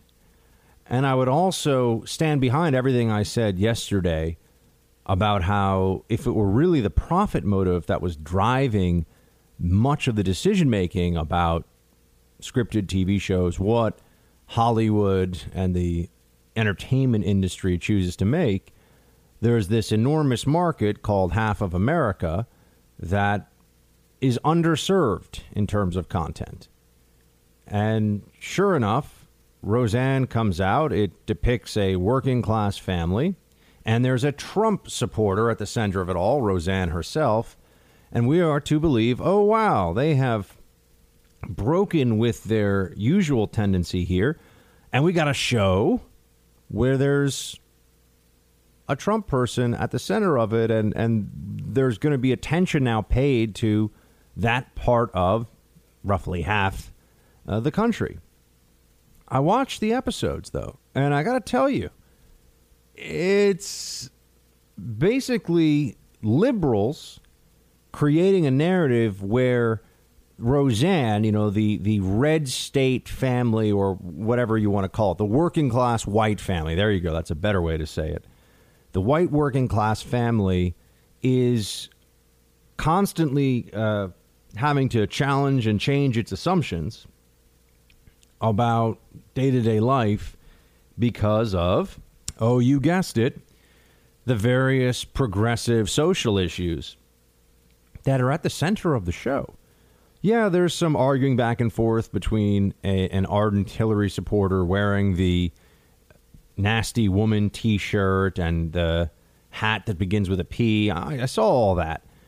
But the central theme of the first two episodes, or the central challenge, is how the uh, how Roseanne's household is going to deal with the fact that they've got a nine year old who's a boy who's dressing like a girl, and that's how the and it's all built around that. And there's some other progressive things thrown in there too. You've got a woman who's in her 40s who's going to be a surrogate, and you know the the old uh, character played by John Goodman, you know, the, the patriarch of the family, he's all opposed to it.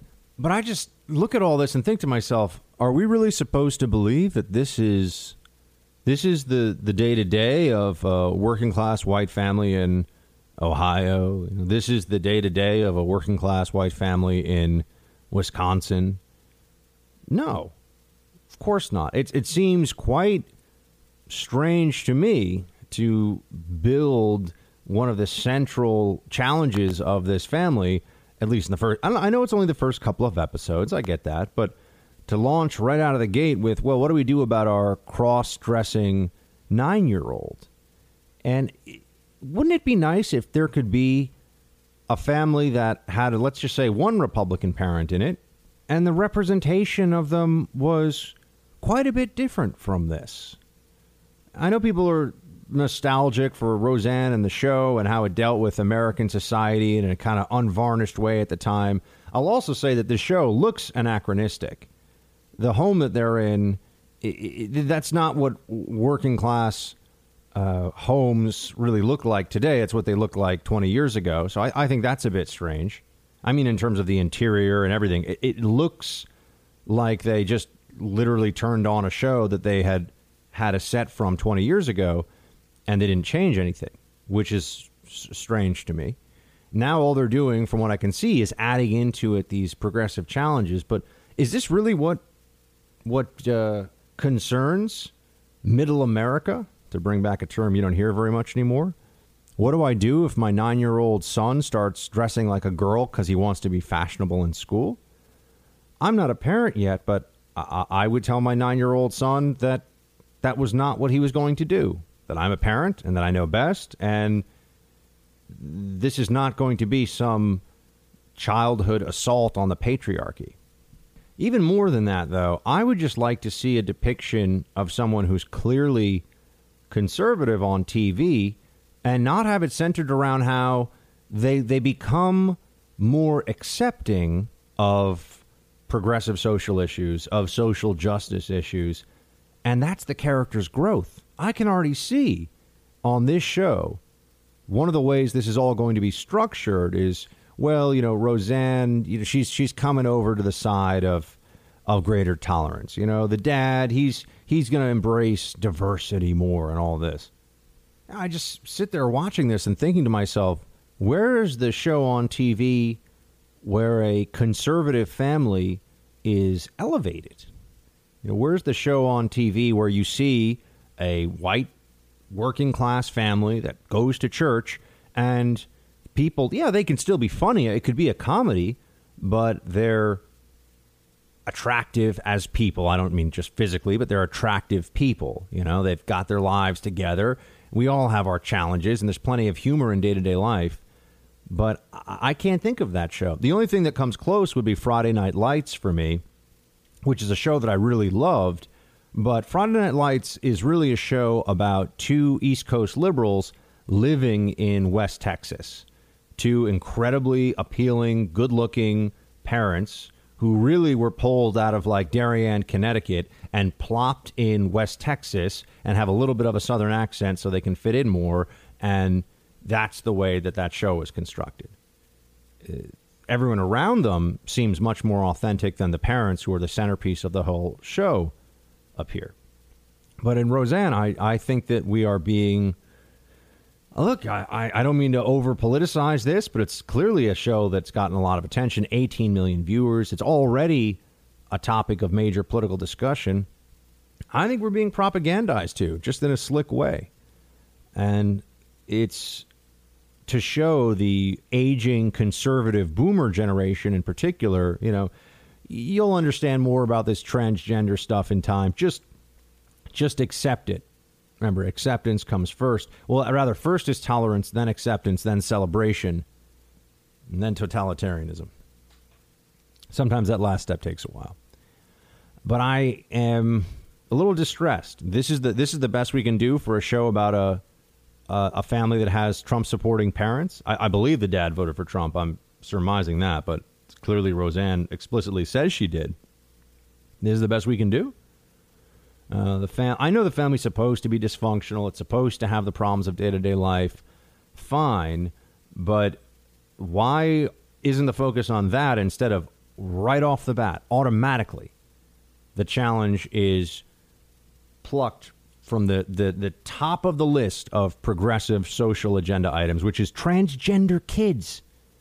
We've got a show now on TV with 18 million people watching it that's supposed to represent just normal middle America in some way, and they're dealing with a transgender nine year old or a, a, a, kid who's, you know, changing his clothes to look like a woman, even though he says he knows he's a boy. Whatever. The point is gender identity issues as a nine year old, which is, let's understand, actually quite rare.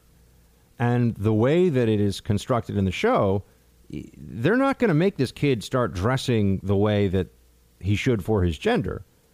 The parents are, are going to have to become more tolerant of it.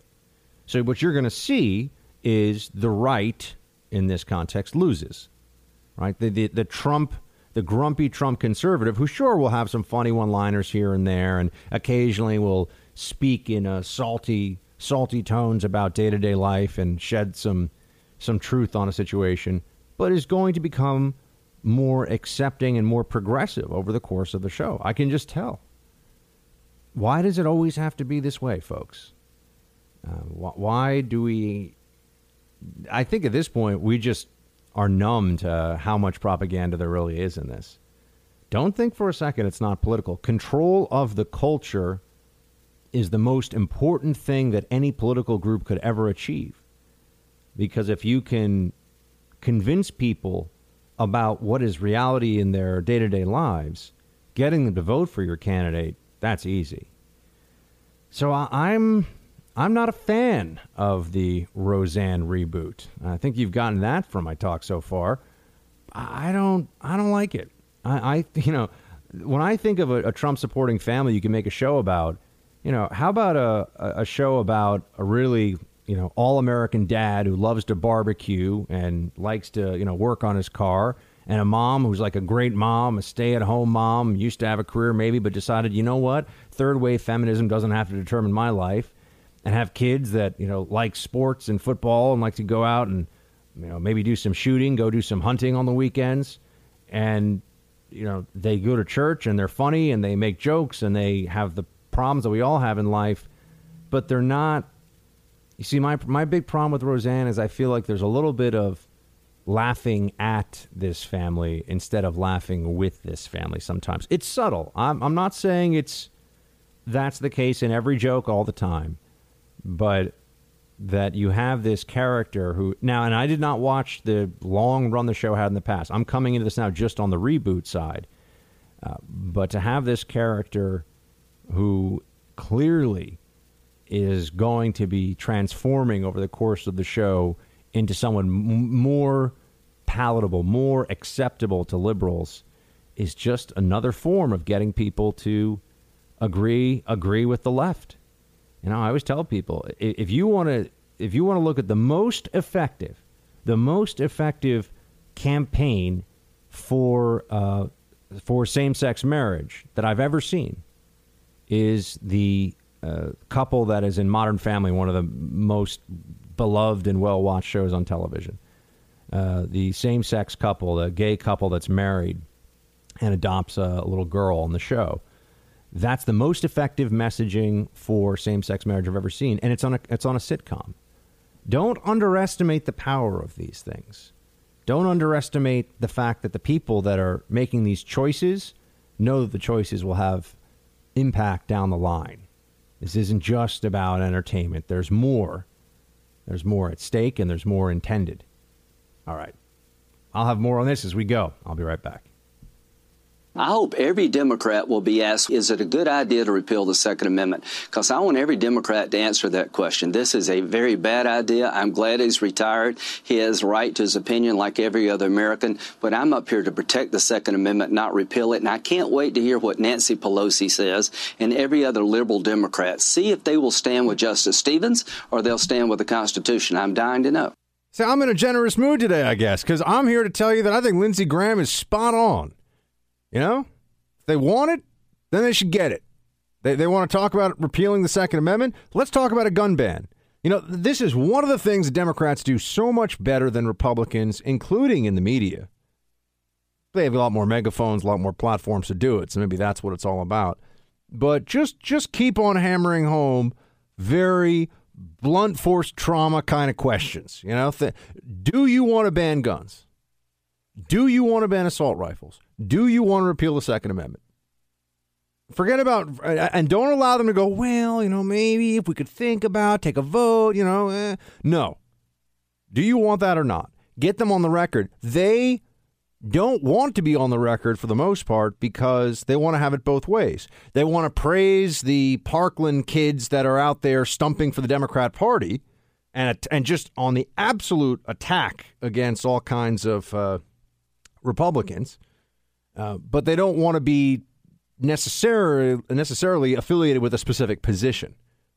Uh, they should all be asked: Do you want to ban guns? If if you want to end gun violence, you want to talk about how great the Parkland organization of these kids has been so far. You know, and I say these kids. I'm not talking about all the kids, just the the few that are now celebrities. They've become celebrities. They don't know very much. They say really inflammatory and stupid things but particularly the Hogg kid. But why not just ask every Democrat? I mean, I, I do want to hear what Nancy Pelosi's answer to the question is. And you know what they'll try to do? Some of them will go, you know, Pelosi's response would be something like, hey, well, you know, for hunting and, and sportsmen and hey, hey. No. But let them say that. Let them make fools of themselves on this. I, have been saying all along, and I, I love it when people get really angry at me when Democrats get wind of this. But the truth is that it's really about not liking gun owners and all that they stand for. That's what all this animus is about. How is Trump so tied in with guns? Think about that for just a part of just a part of this little discussion we're having here. Why is why is opposition to Trump at these marches so on display? We've had guns in private hands, well, for the entirety of, of this country's history, but Trump hasn't loosened any gun restrictions. Trump hasn't done anything to expand access to firearms. No. Actually, on the contrary, there may be more legislation, at least at the state level, that gets by under the Trump administration than there was under the Obama administration. So what, what is with the hatred of Trump as a way a, a, a, tied into all the stuff about gun control? And it's just because, as I've said, antipathy toward gun violence is really just a cover for antipathy or disdain or hatred, not liking people who own guns. Um, it's it's the other. Guns are an otherizing force now in American society. And you can tell, you know this from your own life. Ask somebody that you know if they're a gun owner, and th- never mind just their answer, their response to it will tell you overwhelmingly who they voted for. Are they pro life or pro choice? Are they Christians who go to church on Sunday? I mean, you know, you, you start to break down the numbers on this and you'll see. There is obviously obviously a, a close correlation between conservatism and the Second Amendment. And so that's what really motivates much of this. It's taking the moral high ground, supposedly, taking the moral high ground and being able to call the NRA and anybody who supports them. And oh, by the way, NRA donations, the month, this just came out today, I think the month after Parkland, uh, NRA do- donations were up 300%, I think it was. So clearly, this is not going to have the effect that many on the left think that it will. You know, NRA donations went up dramatically, uh, and the Second Amendment is not going away anytime soon. But I, Lindsey Graham's right. I've said it here on the show too. Make them answer the question. Make them answer the question, and then ask them if they like Roseanne and what they think about that, because you can make all kinds of make all kinds of conclusions from that, right? Come to conclusions based on whether one supports Roseanne or not as a reboot. And then if you really want to know something, ask them if they think J.J. Abrams is overrated. Because the only proper answer to that question is yes. Anything other than that, yeah, you can give me the evil eye in the other room. That's fine. Anything other than that, unacceptable. J.J. Abrams is the most. J.J. Abrams is the Bruce Springsteen of scripted television. Bam. Take that one to the bank. Quick break here. I'll be back with more. Stay with me. So, this is a follow up to a story yesterday I was not expecting to do, but I have to, I suppose.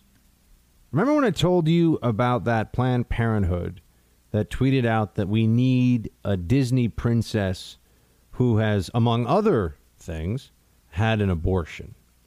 And I thought, wow, there's really nothing that the left is, is unwilling to politicize, pollute, and destroy.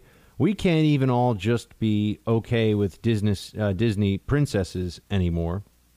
We have to make that an issue. And I know there's already political correctness concerns around them, but but you have Planned Parenthood from an official account, which it deleted, but saying we need a Disney princess who's had an abortion uh, as though that's a, a, positive message for young girls and for all people, quite honestly. I, I've seen lots of Disney movies. I think Disney movies are generally pretty great. I thought that was the end of the story. I got a little more context for it, though. And that is that there are memes going around that we need a Disney princess that, and people fill in all the different blanks. We need a Disney princess that, you know, destroys the patriarchy or whatever. And Planned Parenthood said we need one that's had an abortion. I, I didn't think there'd be much more to talk about here, but sure enough, Jezebel, which is a I, I, believe a radical feminist publication, but it, it used to be owned by, or maybe still is owned by, and, and is affiliated with the same group as Gawker, uh, Gawker.com, which was a, a disgusting cesspool of a website that operated for years and was just profiting off of uh, human misery and character assassination. And Gawker was one of the one of the worst things on the web. Uh, but Jezebel, I think, is from the same group that owned Gawker. Anyway, Jezebel wrote this piece. This was just this just went up yesterday. I can't even parody how crazy the left really is because they always outdo whatever I think the outer limits of their insanity might be. And on Jezebel, they have the following piece on their website. Statistically, at least two Disney princesses have had abortions. And then this author proceeds to go into an analysis of how Disney princesses, which include Belle, Rapunzel, Ariel, Tiana, Snow White, Cinderella, Aurora, Merida, Pocahontas, Jasmine, and Mulan, uh, more than two of them, at least two of them, according to this analysis, have had an abortion. To which I just immediately have to say, how stupid can a person be who is paid to write about things? Uh, if we're really going to talk about this for a moment, first of all, statistics don't work that way, right? It would be like saying, well, you know, everyone has 1.7 children in this country. Uh, so that's that's one. And also statistically, all of the Disney princesses that I mentioned there, if we're going to uh, if we're going to really look at this for a moment, are from periods that were before the era of the modern abortion movement. So they most certainly, I, I can guarantee you, that none of the Disney princesses have had an abortion. Um, also, I believe some of them are mere teenagers based on the storylines. So, wh- why am I uh, following up on this? I thought that yesterday it would be settled that Planned Parenthood, which is a grotesque organization, deleted the tweet. They realized that a Disney princess had had an abortion. They would leave it there, but the left wanted to double down on it. And so that's how we have a piece about how statistically at least two Disney princesses, they say, have had abortions. The effort to glorify uh, abortion as something to be proud of is one of the most odious. In fact, I, I you could put it up there in the same category of odiousness as, as anything else in modern politics.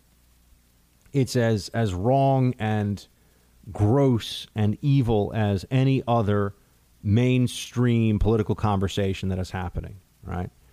Um, and, and I do believe that one day we will look back on this period in our history in this country of the Planned Parenthood, pro choice, pro abortion era and be completely and utterly horrified. Uh, but to forestall that day, the left is even willing to make peace, uh, make make up things like this. Disney princesses. Oh yeah, they've already had abortions. No, no, they they, they didn't used to. All these medieval and pre-modern societies where the Disney princesses lived, they were lucky in a sense because there was no procedure known as abortion. So it did not happen. I just had to follow up with it. All right, we're, we're going to turn into a, a, roll call segment here in a second. We'll we'll spruce up the uh, the hut a little bit. Right now, it's a little dour with uh, our topics, but we'll be right back to it. So stay with me.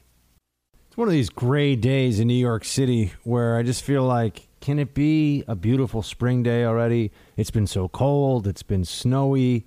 I've had enough. I want some good weather. I want to rock a t shirt. I want to drink a margarita in a sidewalk cafe out on the street. one of those days, team, you know? I don't know. I'm excited to go out to Indiana tomorrow, though. Going to get to hang out with all the folks out there at WoWo. If you are in the Fort Wayne area, Talk Tank. Just Google Fort Wayne Talk Tank and you'll see. I'm going to be hanging out all Saturday with the folks in Fort Wayne and our wonderful affiliate WoWo out there. And please do come and join. Please do come and hang out. That will put a big smile on my face, make me very happy uh, for the weekend. So I, I hope there are a lot of members of the team that can come hang out. I'll just be there all day, so we'll talk about whatever you want. I'll probably even do Commie Bear on command, which is very rare for me, but I like to be a crowd pleaser. So, with that, you know what comes next. Hey, Team Buck, it's time for roll call.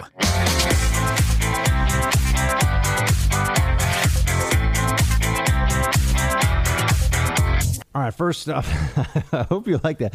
Oh, yeah, get those dance moves going. Bum, bum, bum, bum, bum, bum. You just feel like you're to be dancing alongside me in our aerobics class, don't you? It's how we it's how we do it. Uh, first up in roll call, we got Michael, who has sent a photo of his beautiful yellow lab, and she's beautiful. So thank you for the photo. Steve is next up. Hey Buck, love your show. Had one of my employees tell me about your show, and I've been listening ever since. I was wondering about all of these Netflix documentaries about good food and such.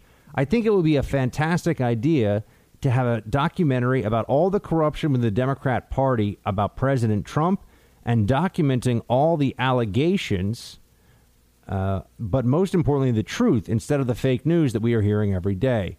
Getting interviews with both right and left parties about the situation, but I'm sure you're going to get people on the left that will not do an interview. I know it would be a lot of work, but maybe you could find somebody that could take this project and make it come to life. It could potentially go viral and educate people on what is truly happening in our country. Steve, it's a great idea, and you know what? I would I would lead it if somebody could just help me get the funding. You know, this is the truth, team. So much of what is possible on the creative side, unfortunately, and even in the creative commentary space, right? It's just a function of money. You know, this is why I say to you, and I'm very honest about it. Every time I do a, a read on the show, or you hear a commercial, and they have the the call out codes for uh, for buck, you know, buck fifteen or whatever it is, depending on on the sponsor. Uh, that's just a way of showing the sponsor that the folks listening are willing to uh, give a shot to the product and also support what we're doing here. And the more, you know, the more success with that we have, the more I can do live stream video from the Freedom Hut. The more success I have with uh, the history podcasts, once we figure out how we're going to present them, uh, then the, the, more research and time, and I could actually get a staff. You know, that's you know, capitalism is wonderful, but it also uh, means that we, we got to do we got to be working within the reality of the finances here. So if somebody listening to this wants to get together with me and some other folks and come up with a way to do a, a really kick butt documentary on all the anti Trump corruption going on, you know, great. Let's talk. Uh, as long as someone can write a check for to do that kind of documentary, I think we could do it for three or four million. That would be my guess. Yeah, I know, right? It's expensive. That's why it's hard to do these things. All right, next up here we have uh, Mickey, who writes, "Love how you call your girlfriend Miss Molly. I have a granddaughter named Molly, and we call her Miss Molly, even though she is a little kid still. She even has some teachers at school that have always called her Miss Molly." Well, thank you very much, Mickey. Yeah, Molly's great, and uh, she has a very interesting background. She is uh, on one side Latina, and on the other side Jewish. Uh, so her name is is a mixture of different cultures as well. Uh, they call her Molly just because they like it. It's actually she, there's no Irish in her background whatsoever. Uh, but thank you for the shout out, Mickey. Appreciate it. Um, Sheldon, next up here. Hey Buck, just heard you talking about Cardi B like you've never heard of her until a few weeks ago, saying that you need to check out her rant on taxes. Since she is making money now, I think she realizes how much money she is losing. It's funny and enlightening. Shields High, Sheldon. Um, Buck, I think those people devices. I've not had an issue here. Any podcast? Okay, he's also saying the podcast is fine, so you can hear it. Thank you, Sheldon. Uh, yeah, people people feel differently about taxes once they start paying really serious taxes. And uh, right now, I am particularly ornery about the federal government because I'm one of those folks who has to send in estimated taxes. It's not even just that I have money taken out of my paycheck every two weeks, which I do, but any side projects that I have, some of the other things I'm involved with, I'm paid as a contractor. And for those gigs, I have to send the federal government a check in advance of tax day just because they want their money right away. All right, we got Dale, uh, who's written out some bullet points here. Okay, Dale, let's get into it. Shields High. Love your radio show and the Shields High podcast about the outrageous omnibus bill that the Dems and RINOs pulled out of their collective uh, tookuses, I was very disappointed with President Trump for not vetoing it. But I came across a post comment that explains about an ace up his sleeve and why the omnibus is not such a bad thing. I do not know the validity of this. I'm not sure if you have read this yet, but I would love to know your thoughts and opinions. Have much respect for you. You are the next Rush. Please read on. Well, since you called me the next Rush, Dale, there is no higher compliment, of course, that I could be paid. Uh, I will read on. You write, and this is you're taking this from uh, John Salisbury. President Trump outsmarts Congress. Best explanation I've seen. Let's talk about what the president can and can't do for this omnibus bill. There's a lot of discussion both ways, so let's examine how money gets allocated and spent in the U.S. government. One, Congress allocates money to be spent. The president spends the allocated money. Two, once Congress allocates money, their job is oversight of the money being spent. They don't spend the money and have no say how it gets spent as long as it's being spent legally. That's their job to monitor with oversight. Three, once the president is given the money with the instruction to spend it, he has a number of choices to make in spending it. Uh, blah, blah, blah. This opens up new options. I'm going to skip ahead here. Is going a little long. Um, despite their language in the omnibus bill about the border wall, it is trumped by the state of emergency that Trump declared. Okay, that's what this is about the state of emergency and national security side. Look, I think that there's probably a way that Trump could do that. Just understand that it would immediately be challenged in federal court. And I think that a federal court, because of the politics involved, would immediately put a stay on any Trump effort to use military funds and declare an emergency to do that. So that's what I think about that. Um, next up, we have Mike, who writes, "Oh, hey Buck, good morning from Iowa. I see you're a steak guy. You have to try this style of reverse sear to take your steak game to the next level." Well, Mike, um, I am not familiar with the reverse sear, so I will read your your uh, note here, and I will give it a shot. Katie, next up here, Buck. I was so excited to hear a shout out to Myst, my favorite game ever. You should hole up and binge on the whole series over a long weekend now that you're older and wiser. Truth be told, I still haven't played Revelation because I don't want it to end. I love your show especially hearing references to pop culture and bumper music from someone around my age. Uh, I'm a Rush baby, and I'm thankful that you represent a younger generation with as much accuracy and wisdom as Limbaugh. Keep up the good work, Katie. Well, thank you so much, Katie. Uh, very, very kind of you, and I'm certainly uh, doing what I can here. Next up, we have Tim, who writes he, at the top, okay for roll call. Well, thank you, Tim, for the permission. Another awesome show, bro. Personally, I'm just short of OSS. I began following you in the Blaze days. Well, that was when I was OSS, Tim. I think you're on board. I have a challenge for Hollywood. Here goes. Create a new TV series similar to The West Wing, where the, where the left can have their Madame President, where they act out alternate and creative ways of dealing with current events. Have them make the case why America would want a Democrat in the office. But if the right plays it smart, they could create a conservative version of The West Wing with a president pushing family values, Christian fundamentals, uh, morals, values, and a true constitutional republic. And where the good guys, Americans, always win. Uh, what do you think? That Tim sounds great, but Hollywood's going to block it because they're a bunch of libs. I'm going to leave it there for today. Thank you so much for being here with me. Tomorrow I'll be broadcasting from Fort Wayne, from the studios of WoWo in Fort Wayne, Indiana. Looking forward to hanging out with the folks there on Saturday. Talk Tank is the event. It is in Fort Wayne. I believe it's at the convention center there. Uh, come out, hang out. We'll take photos, chat. We'll tell jokes. Uh, who knows? Commie Bear might make an appearance. It's going to be great. So if you're in the Fort Wayne area, and if you're listening this on WoWo in particular, because that's very likely, uh, please do come out. And until tomorrow, my friends, shields high.